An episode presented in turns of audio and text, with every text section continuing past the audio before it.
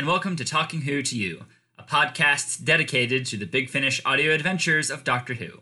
My name is Kev Kozer, and I'm here with my co host, JG McQuarrie. Say hi, JG. Hey there, Kev. Ready to celebrate Big Finish's history? I'm very ready with the first part of two parts of Big Finish's history and the first part of two parts that'll culminate in our 100th episode. Fantastic. So, this week, that means we are covering The Legacy of Time. Now, as you're probably aware, The Legacy of Time exists to celebrate 20 years of Big Finish. That is a lot of Doctor Who to be produced, and that means that their weight of expectations on The Legacy of Time is going to be pretty heavy. Now, we've already covered The Light at the End, which was Big Finish's first attempt at a really big celebration story. So, let's see how they do with The Legacy of Time. Kev, do you want to give us a quick summary of what we're going to be covering this week? Sure. We are covering the first three stories on the box set Lies in Ruins, The Split Infinitive, and The Sacrifice of Joe Grant. Lies in Ruins is an Eighth Doctor story, also featuring River Song and Bernice Summerfield, where River and Benny meet on an archaeological dig, uh, and the Doctor soon arrives and realizes they're in the ruins of Gallifrey. The Doctor also has his companion Rhea with him. And something's not quite up with Rhea, as I believe everyone clocks immediately, but this isn't revealed until later that she is a robotic companion, and also the ruins of Gallifrey are actually illusory and something designed to project the wants and ideals of the user because it is a destroyed TARDIS. Unfortunately, it isn't found out until after alien scavengers start ravaging the planet, forcing the Doctor to almost take extreme measures to stop them. Luckily, River and Bernice are able to talk him down, and uh, they part amicably. I guess it just sort of ends there after that. I, I, and the reveal that Rhea's a robotic companion, which and the Doctor resolves himself to take a more active hand in the Time War. The split infinitive involves the Seventh Doctor and Ace meeting up with countermeasures in both the 60s and the 70s as the two timelines begin to collide, thanks to the efforts of time traveling rocket men, playing with technology they do not understand. Uh, as Ace helps out countermeasures in the 60s, it helps the ones in the 70s remember their adventures with Ace to help out the Doctor as time progresses in a fifth dimensional way. That makes sense in the story until you don't think about it too hard. And the sacrifice of Joe Grant has an older Joe meet up with the unit of the present day, led by Kate Stewart and Osgood, uh, tumbling back into the past where the third Doctor is active with unit in the 70s the older Joe and younger Doctor catch up and then s- soon realize that the only way this time anomaly can be uh, fixed is by Joe sacrificing herself in, to the vortex in order to close the rifts. Thankfully, the Doctor has a lot of time to figure out how to get her out, and he is able to save her at the last second.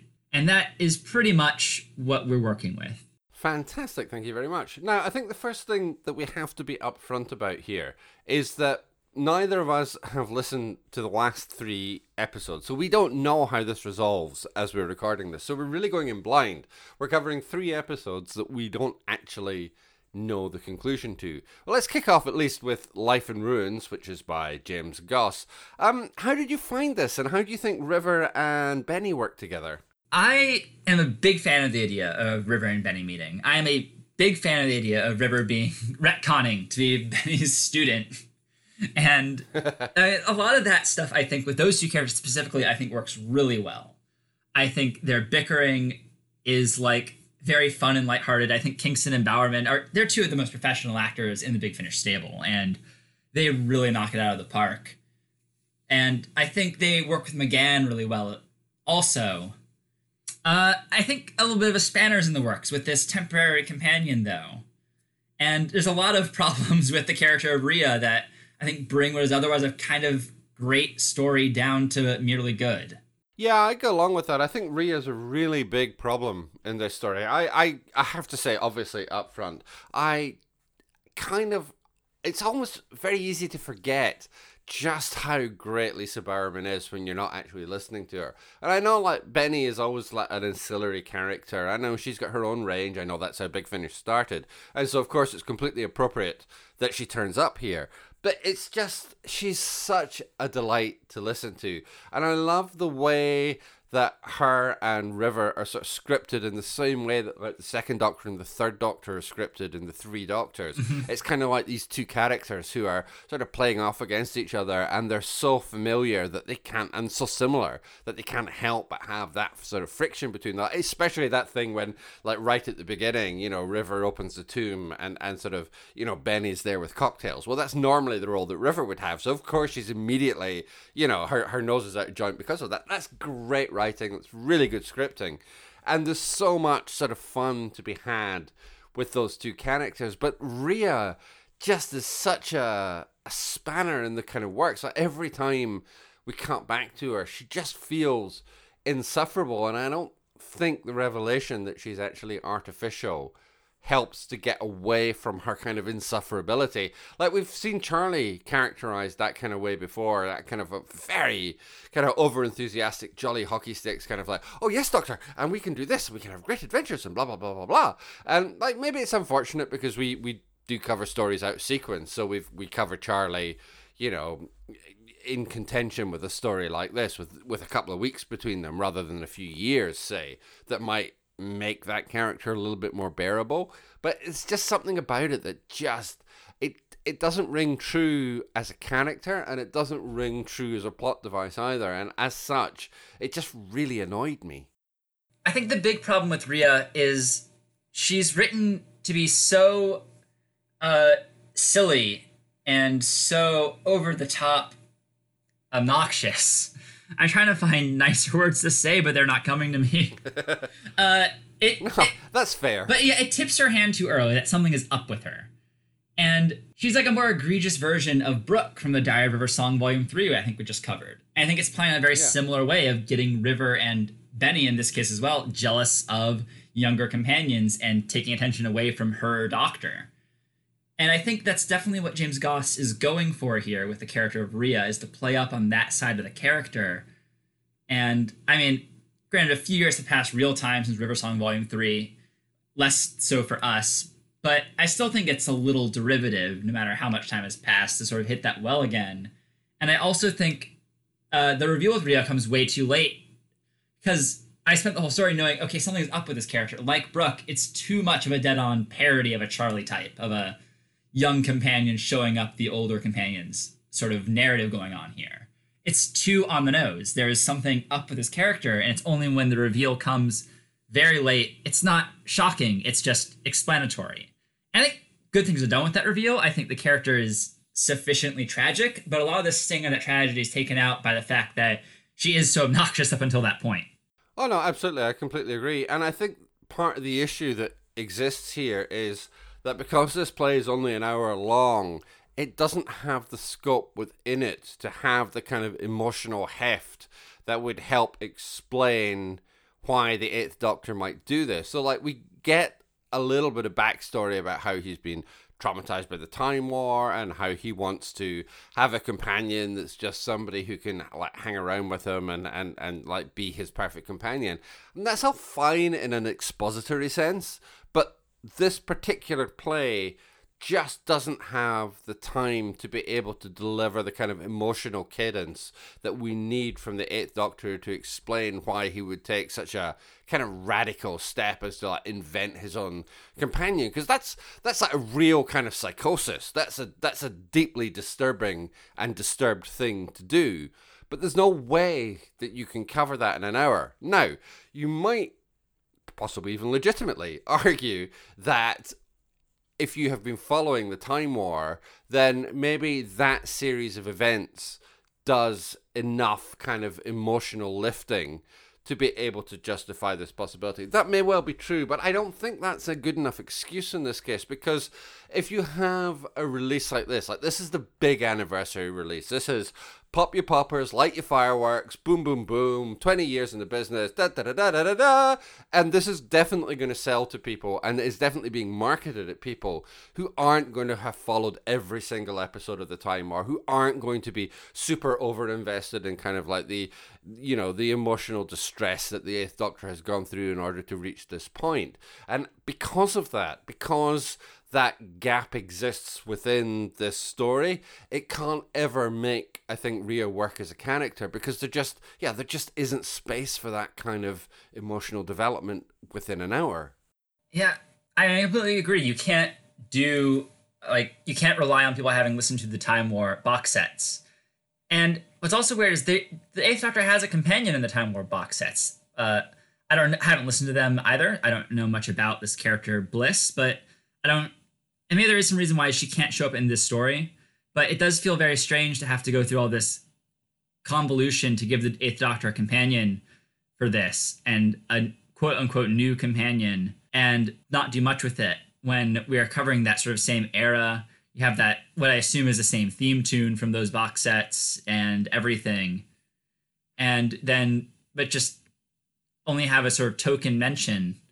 It is, I mean, it's very strange, and I almost think having this another fully formed character would be more interesting than having this very have slapdash written only here for an hour character that's also competing for attention with uh, River Song, Benny, and this other story. It's it is such a very strange decision, and like yeah, it's it's really deep psychosis, and I think I get it. I think on paper it is a kind of great story to have this idea of the Doctor building companion that who exists to tell him he's doing the right thing, even if he's not. I think that sort of irony is interesting and that what makes River and Benny actually good companions is they're willing to stand up to him where Rhea would never. I don't think that's ever highlighted or done much with thematically to really hammer the point home, and it makes Rhea just seem really superfluous. I think I think you're right. I think superfluous is exactly the word for her. Alexandra Riley does as well as she possibly can with the role, but there's just no real way of having that role convince and and that's always going to be kind of undermining and i think the thing with a lot of these um, stories in the box set like they all have kind of like cute little sort of premises so like the idea that um, river and benny who a lot of people have said like river is basically Benny, but like in the modern series rather than just in books or audios. It's a cute idea to have old unit and new unit meet in a story where we actually get to have like the third Doctor again. And next week we'll be covering um, the fifth Doctor and Jenny meeting together, which is a cute idea again because you know it's father and daughter acting as father and daughter. Those are all cute ideas, and there's nothing wrong with that.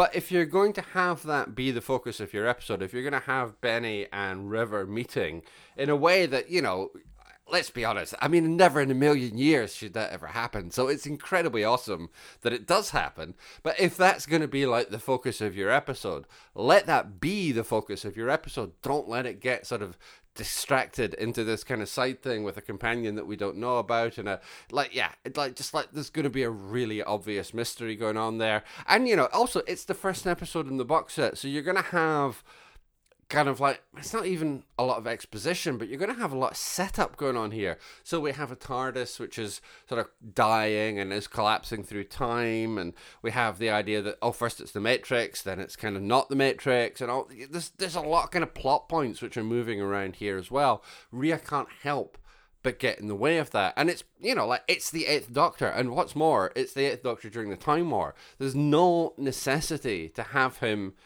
traveling with a companion. And I don't think that the contrast between a companion that does everything or tells him that everything he does is right against two companions who don't fall into that sort of pattern, I don't think that's well enough developed to sort of justify her presence within the script. And that can't help but feel frustrating. There are more interesting things we could be spending time on here. Yeah, I mean, like I said, more interesting things. I think there's a lot of interesting stuff going on here. And if I appreciate what James Goss is going for thematically, like I outlined earlier, I like there's so much more interesting things to do in the story.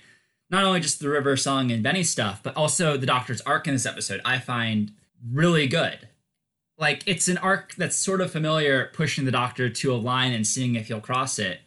But I think McGann plays it so well, and I think it's one of the most believable times the Doctor's been pushed to a line like that, and especially in the context of the Time War and everything. I really enjoy McGann and Kingston and Bowerman's the performance performances gotten out of them with this sort of arc of will the Doctor go so far as to kill these scavengers? Oh, absolutely, and we know that Paul McGann and um, Alex Kingston have a great rapport together because they had that first story in the first River box set where they absolutely sparked off each other. They were fantastic together. So we know that there's a strong kind of resonance going on there. And it goes without saying, of course, Benny and the Eighth Doctor are going to absolutely fly together. So there's so much potential there. And like the scavengers themselves, I mean, they don't I mean, they exist only really mm-hmm. to kind of throw the Doctor's moral dilemma into sort of sharp relief. They don't really exist as anything more than that, but I don't necessarily think that's a weakness in this case of the story. I think the story is perfectly fine just using them as a way of sharpening the Doctor's moral conundrum. And you could easily, I think, have that moral conundrum played out with River taking one side and sort of Benny taking the other. And especially, I think, because River is much more pragmatic and kind of, you know, she's meant to be this, you know, we keep getting told she's meant to be a psychopath. That's what she's been engineered for. So it's very easy for her sort of to, to imagine her being somebody who would advocate for, you know, destroying the, the, the scavengers and blowing them out of the sky. Benny's a bit more compassionate. She's a bit more kind of worldly wise. And she's got that kind of that edge to her that would allow uh, the character's compassion to come through. So she would advocate for, you know, taking a, a more tolerant approach or, or, or a more understanding or less violent approach. You already have the dynamic that you need in order to have that moral conundrum play out. Wasting time with Rhea is just that it's wasting time. Yeah, it's very frustrating that we don't get a really full focus on those three characters because I think those three characters are so strong. And like you mentioned, like the contrasts and comparisons between River and Benny just make it stronger and more interesting as a story. So yeah, yeah, I don't really know what to make of this because there's so many things I like in it, but it just has the one big sore point that would always distract me whenever it came up. And then it would get really good whenever Rhea was out of the picture. and it's almost like almost comically in a sense that in the scenes without her, it's such a better story. And yeah, I I, I can't think of anything much more to say about it other than like I mean I agree the scavengers are good being as simple one dimensional as they are because the story already has so much going for it. And I think it doesn't really need them. It is very much a story of the doctor and these two former companions and how they sort of can find his morality again. And I think that's great. Well, no, I agree, and I, I do want to say that I think in terms of the just purely the the sort of sci-fi plotting side of things, I do think this works. I think the idea of the kind of the old dying TARDIS, that's quite a resonant image. The idea of, of Gallifrey being reconstructed sort of almost brick by brick, and indeed the revelation that it is Gallifrey at all, or at least a sort of TARDIS model of Gallifrey. That's handled well. That's a good reveal. I think a lot of the sort of mechanics are are absolutely fine here, and I like.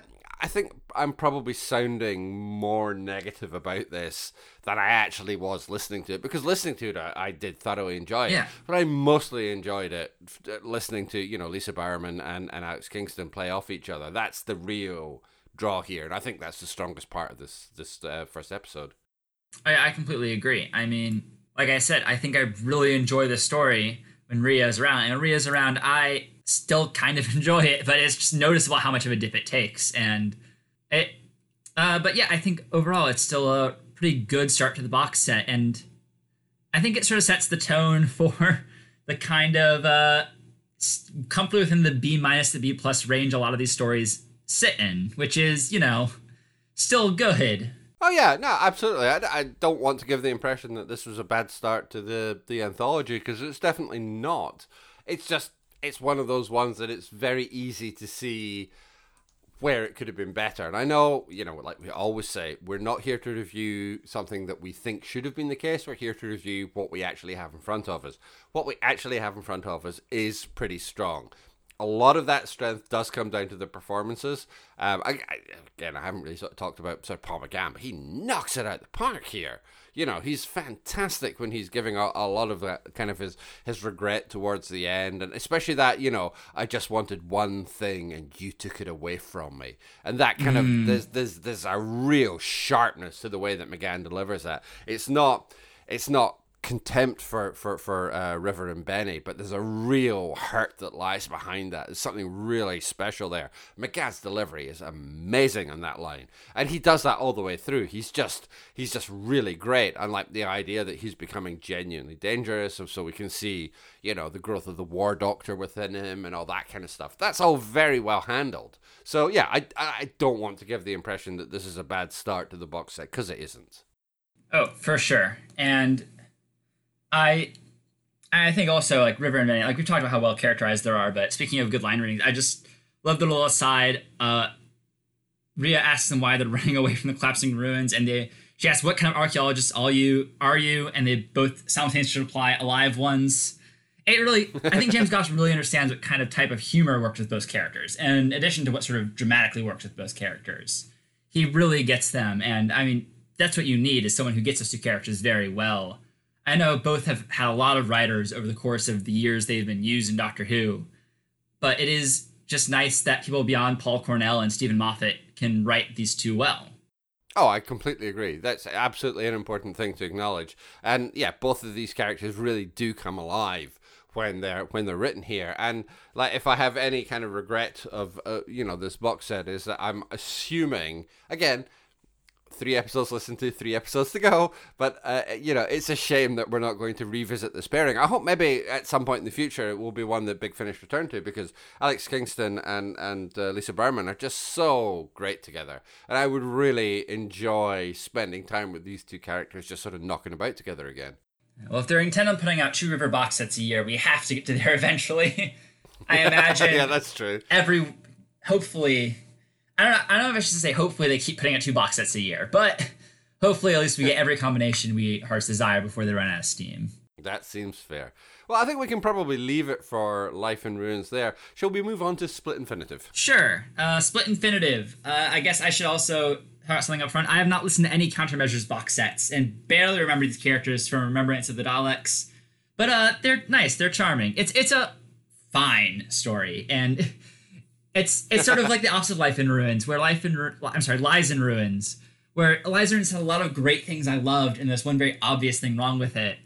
Uh, Split Infinitive has nothing particularly wrong with it, and it's just a lot of things I just sort of blandly enjoy. Okay, that's fair enough. I think this is probably of the three episodes that we're covering this week, the one that I favor the least. Now, the Rocket Man are part of that. I really, as I'm long on record in saying, dislike the Rocket Men. They're rubbish and they're a bad idea poorly handled. Now, putting that prejudice to one side, I think part of the problem here is that it's just a bit it's it's okay but it's there's not really an awful lot to get all that excited about here. I think I've listened to three quarters of one episode of Countermeasures, and that's not really the fault of Countermeasures. I just I think at the time, this is a few years ago now, but I think at the time I just wasn't really in the mood for it, or my head just wasn't in the right space for it. So I didn't it didn't really click with me all that much. I, I don't think there's anything wrong with it. I like the idea that the countermeasures team are kind of unit before unit. Okay, that's fine. The idea that they're sort of, you know, a little bit kind of Avengers-y, a little bit kind of uh, you know, that kind of whole 1960s spy genre. That's all fine. You know, there's a touch of Quatermass in there because, of course, there is. Um, it's it's all okay, but um, there's something a bit flat about it. It just it, there's something about it. It feels a little two dimensional. I think when it when it ought to feel three dimensional. I think the thing with countermeasures is, I mean, like I said, they're essentially unit, but more formal and more quippy. I guess. Like I said, it's sort of like yeah, unit, but more Avengers inspired, and I think that's all there is to it, though. I and maybe if I had spent time with these characters, they'd be more endearing.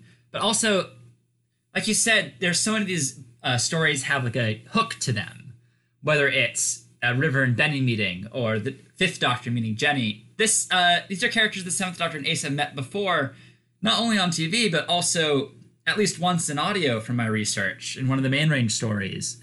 So it's not exactly innovative, and the only thing innovative about it is a very uh, confusing but also simple time plot where you have Ace in the past going concurrent with the Doctor in uh, I was about to say the present, but it's the 70s. Ace in the 60s with the Doctor in the 70s.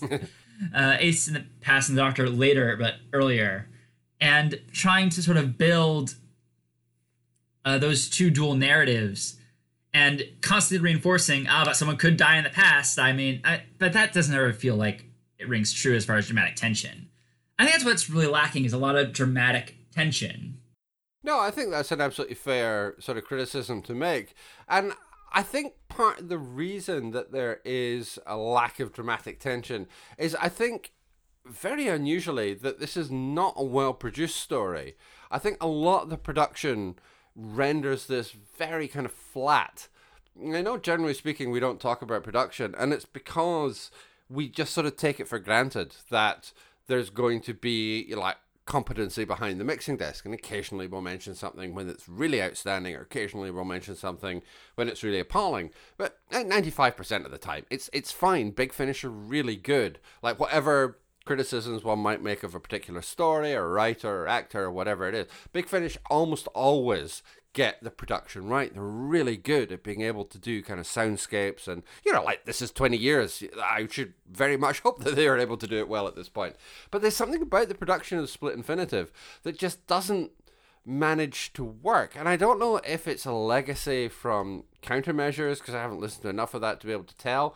But this it's very flat, and you're right. There's a lack of drama, and I think a lot of that comes from the production. Like lines are delivered, and they're either slightly the pauses between the lines aren't quite right. Or they could have done with another take, or maybe they're slightly too quick and, and people are talking over each other. But there's something about the way that the production works I think it's particularly the countermeasures team. Funnily enough, I think um, Sylvester McCoy and Sophie Aldred are, are perfectly fine here. Um, but it just it undercuts a lot of the drama, and there's the way that it's edited means that there's no pacing to it. So like the scenes of everybody sitting around the office looking at slides going okay so this is how we get the story started here comes the exposition are sort of sh- are, are recorded and and sort of delivered in exactly the same speed and tempo as like a plane crash or you know some exciting sci-fi plot thing happening. There's no differentiation between those the the way that those scenes are put together and that means everything just proceeds at one universal pace and that's completely undermining to the drama here. Yeah, I've just been looking it up, and yeah, Ken Bentley, who directs this story, veteran Big Finish director, directs as far as I can tell, most, not all of the countermeasures stories. So, yeah, I, it's definitely not inexperienced, not definitely not with Big Finish, definitely not working with these actors. And I mean, obviously, these actors have done upwards of uh, half a dozen more box sets playing these characters. So I don't really know what the problem. Uh, yeah, and the writer John Dorney, he's one of the like the script editor for the countermeasures box sets. And so all these people are in their comfort zone. And I don't understand why it is the way it is that way. And maybe that is just like the style of these characters is to be very clipped, very weirdly paced like that because that's just like how they talk, trying to imitate that very brush, stiff upper lip 60s style. I don't know. But uh yeah, it's it's bizarre and I think that the story still works, but you're definitely right. Uh, it sort of drags down the tension a bit when the it feels a little flat throughout in a way I can't quite put my finger on. I think even if that is the sort of normal default style of countermeasures, um, I still think it's legitimate to criticize this play for just doing that because, like I mentioned before, this isn't uh, something which is just going to appeal to your hardcore audience. It's like your big twentieth, uh, your big twentieth year anniversary story. It's going to go out to a whole bunch of people who aren't people who are going to have read or sorry, listened to you know like a bunch of countermeasures or a bunch of Benny audios or whatever it is. You're reaching a much broader audience here, and so I think it's kind of beholden to people who are writing or producing these stories to kind of up the game and and sort of have that inclusivity. And like for all the flaws that something like the light at the end had inclusivity was not one of them. It was very easy to come to that story and have you know, next to no knowledge of what's going on in Big Finish and still be able to listen and enjoy it. Now, sure,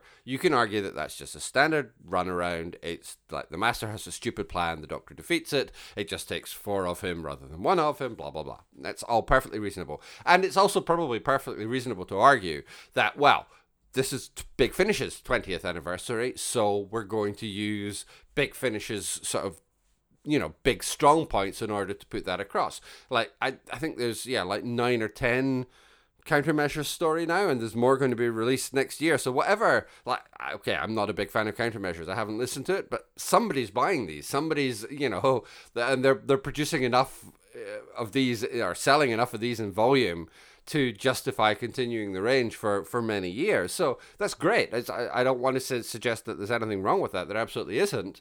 But at the same time, if it's going to be your big anniversary romp, you need to do more than just replicate what happens in your normal range. You need to do something which is going to allow audience uh, audiences that aren't that familiar with it to get on board. And I think that's the biggest flaw here. Like again, using the Rocket Men is exactly the same thing. If you're not like intimately familiar with the fact that they've been in like half a dozen stories and they're an ongoing recurring alien, like it means nothing. If you didn't, if you'd never heard of the Rocket Men before you listened to the Split Infinitive, all you would think is, "Wow." What a lame bunch of absolutely stereotypical do not like they basically have exactly the same input as the uh, scavengers do in lies and ruins except they've been in the story like they've been in like half a dozen or more different stories and they have exactly the same impact. That's not good enough. You need something more to drive the plot and just a ha ha i recognize this isn't really strong enough. Uh, yeah i've never listened to rocket man's story before and my impression of them is oh they're like sort of Guy Ritchie characters with jetpacks. That's pretty much it, right? yeah, basically. Okay, I mean that's yeah, that's not very impressive. no, there's nothing remotely interesting about the Rocket Man, and no matter how hard Big Finish to labor to try and convince us otherwise, it is not going to work. Yeah, I mean, yeah, I think that is part of it. Is they're just like not that compelling villains. Uh, this timeline stuff we've seen that sort of thing done so many times in Doctor Who, uh, going to the past and then affecting like later on, uh, later times, and then sort of coordinating that. And there's nothing truly innovative about this story when it's all familiar. And I think that's sort of, and that's sort of like the biggest fear with this box set. And I think to its credit, I think the story is still fine and entertaining, but I think it's definitely missing a spark the other two stories in this box have where doing something genuinely you haven't seen before in Big Finish. Even if it's just pairing up characters together or examining this character at a different period in their life, it's something feels genuinely fresh, and there is nothing fresh in the story at all. No, I think that puts the, the sort of uh, tin hat on it exactly. There is nothing fresh in this story. And, like, yeah, again, we haven't really said anything about sort of Sylvester McCoy or Sophie Aldred, but they're fine. Yeah. They turn up and they, they do the thing that they do, and that's really all you can ask of them. But, I mean, they're not, like, given a great amount of scope to do much. Like, towards the end, um, the, there's a scene where rather than explain the plot himself, he turns to Ace and says, "Okay, explain what's going on here." And then Ace is able to explain it. Um, then that's fine, and that's like that's nice. That continues the, like the through line of of Ace sort of gradually learning under the Doctor, or whatever. But it's all I mean, it's it's true to the characters, but it's all very unremarkable. I mean, we've seen it before. I'm 100% sure we'll see it again. Um, Sylvester McCoy is great at being able to do that, and the way that he's able to kind of deliver that kind of very light, slightly teasing way when he asks Ace to explain things, and the way that Ace is kind of filled with pride because she knows how to answer the question and she's getting top marks or whatever. You know, that's like that's great. That's all fine. But we've had a hundred of these scenes in the past, and there's nothing really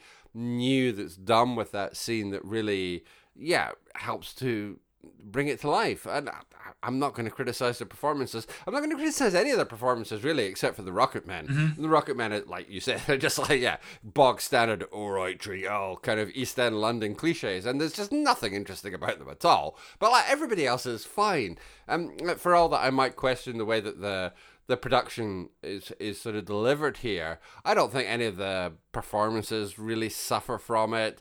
You know, these actors have been doing this for however many years Big Finish uh, has been doing countermeasures for like almost 10 years now or something, I think, roughly, something like that, that Big Finish have been doing countermeasures. So, you know, they're all familiar with this and they all know what's going on and the rapport between the, the countermeasures uh, regulars, that's all fine. But just like it's all fine doesn't really give you an awful lot to get worked up about. Yeah, I can't think of a better way to sum up the story. So I think that's a good cue to move on to the sacrifice of Jo Grant.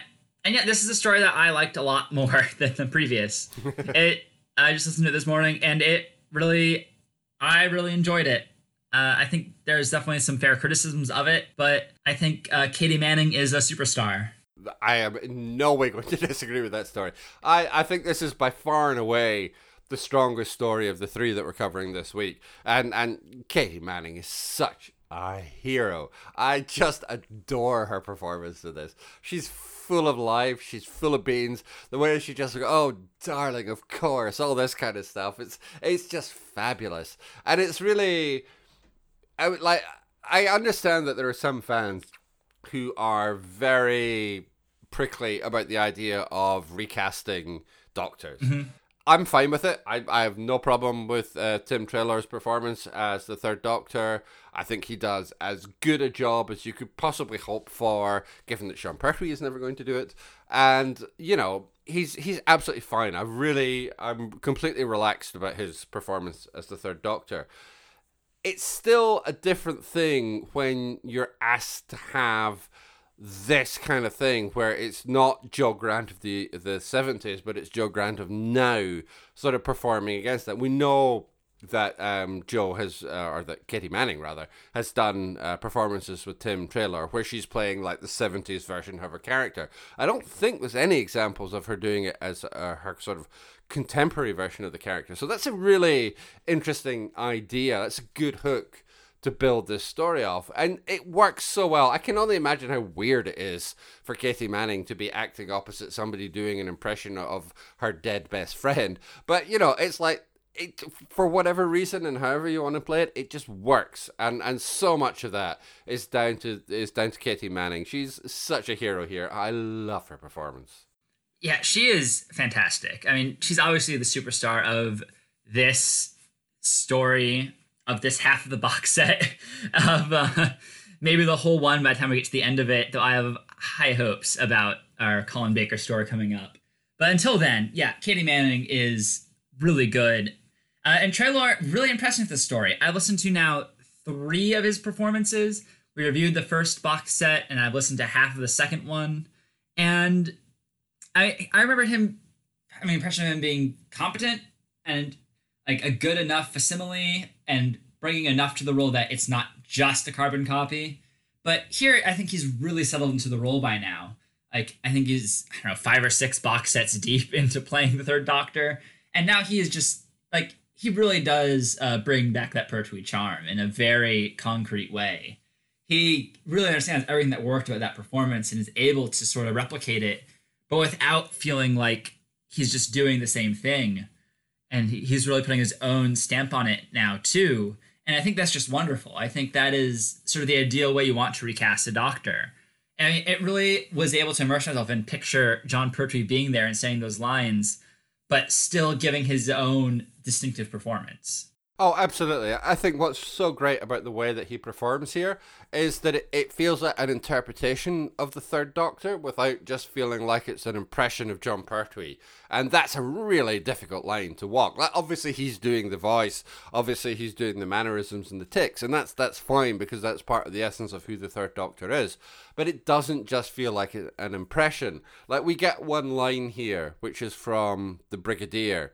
And I think that kind of highlights the difference in in approaches because like the whole thing with the the, the one line of the brigadier I'm assuming that it's uh, Jon Culshaw that, that does it. I can't it remember is. if he's even listed in the cast. Yeah. Uh, right. Um, and like it's good. He does an amazing Nicholas Courtney. There's no doubt about it. He's brilliant at doing that. But it is just a straight impression.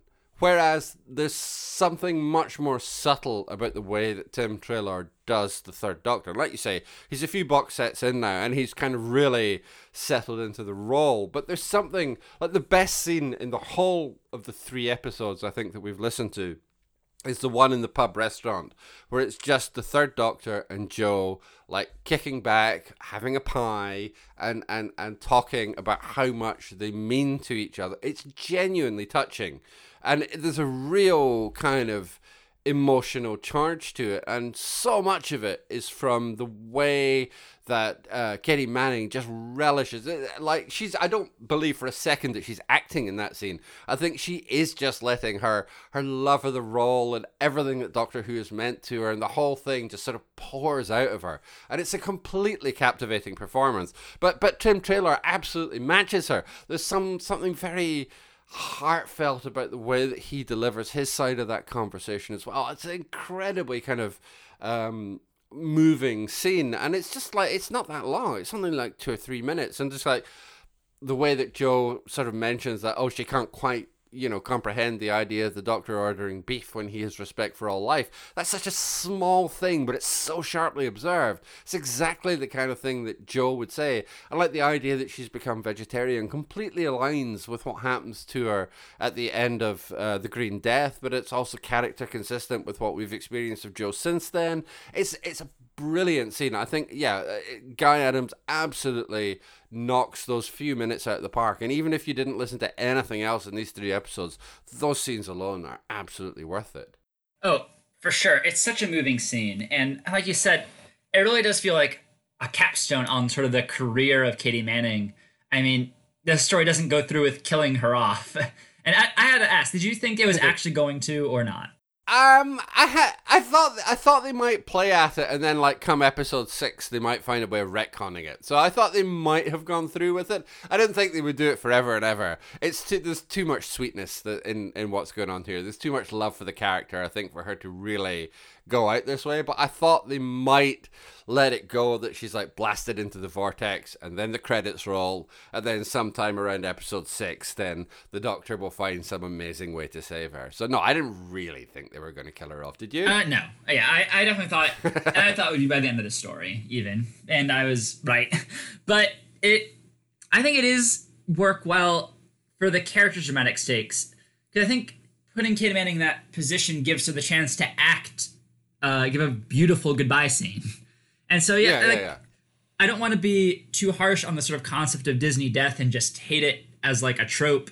You know, this sort of oh, it's they look dead but actually come back to life uh, sort of thing, because good things can come from that if used well. And here I think it's used well because you get such a great performance out of everyone involved. Oh no, everybody gives their absolute best. They're giving 110% here. And I think the reason that this story is able to get away with that kind of trope of, oh, we're going to kill the companion, ah, no, actually she's fine, is because the question I don't think is ever really whether they're going to kill her off. So the question isn't whether she dies, the question is how she's going to get away with it.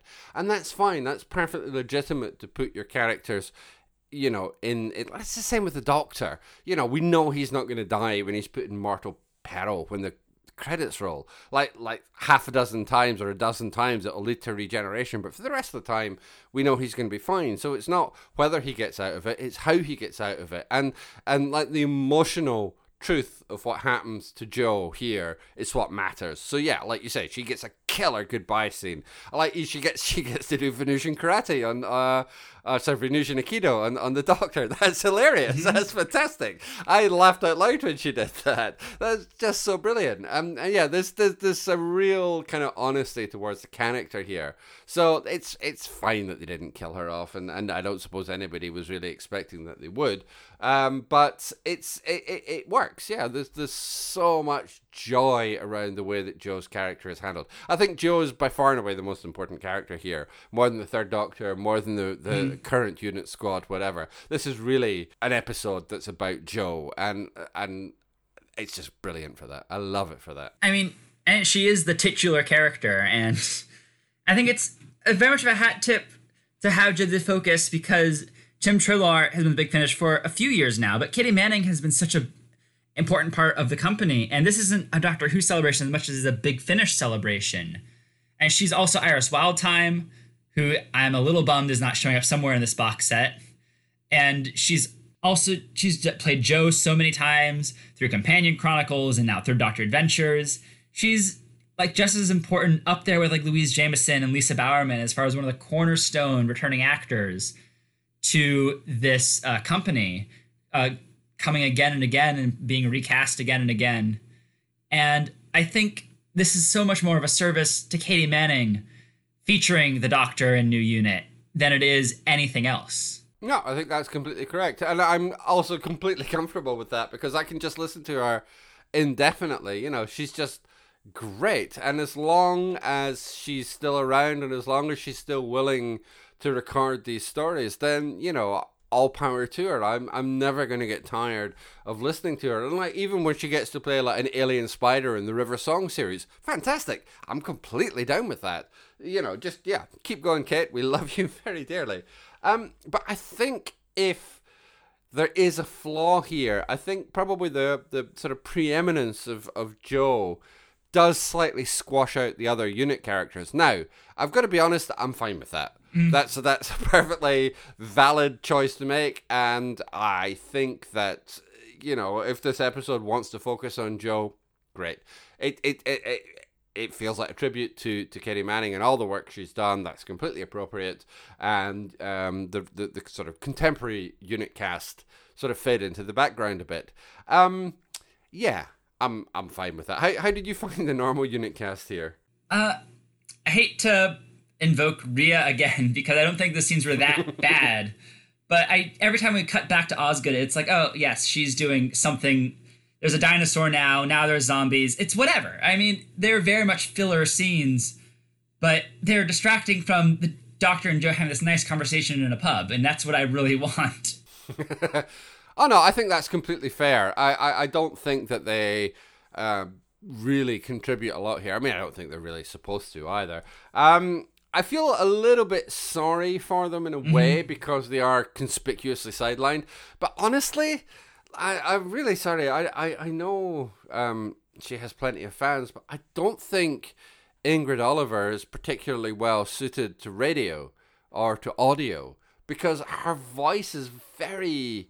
I found her very indistinct listening to this. She didn't stand out like for if you want to criticize um, uh, it's definitely a criticism that gets leveled at a lot of Big Finish. But if you want to criticize Big Finish for encouraging people to go for kind of like big performances, outsized performances, I think that's a valid criticism. But I think when it comes to doing audio, I think that's one of the things you kind of have to do. You need to have sort of voices which are sort of distinctive. And I think Jemma Redgrave has that in, in, in sort of Kate Stewart. She has a quite unusual delivery and she doesn't quite hit lines exactly as you expect them to. And I think that, I mean, I definitely think that's true of her television performance as well. And that's not a criticism of her, but it's one of the things that makes her performance distinctive. Whereas I, I think the way that Ingrid Oliver delivers her lines makes her sound like an extra. And I'm sorry, that sounds really harsh. I don't really mean it to be as sort of mean as that sort of sounds, but she kind of fades into the background. So whenever uh, whenever Osgood was sort of asked to deliver kind of like exposition or here's a dinosaur, here's a zombie, here's a, a time wave or whatever it is, like it could have been anybody saying that. She just doesn't quite come across distinctive enough to make an impression here, and that adds or kind of doubles down on the fact that the, the sort of contemporary unit cast feel very kind of second string here. Oh, I had the exact same note about Ingrid Oliver, and I do feel bad, but I think this is the second story that we, uh, because uh, yeah, the eighth of March one as well, and both times I've heard her do audio, it's uh, just been, she's been fine, and it's very, it's almost sort of frustrating because I feel like every other returning actor has had a chance to really make a name for themselves, no matter how maligned their TV performance has been. Uh, they've really sort of double down, put it in the work, and give really great performance with Big Finish. I am struggling to name an actor, just rolodexing through every previous Doctor and Companion and whoever, who didn't really like stand out when put the Big Finish. And I, now I can think of a couple, and I'm not going to malign them here because it's not related to what we're talking about. But still, it's very rare to have a character jump from TV to radio and then not really put in the work and feel like they're doing something distinctive and new with the performance and just improving on the deck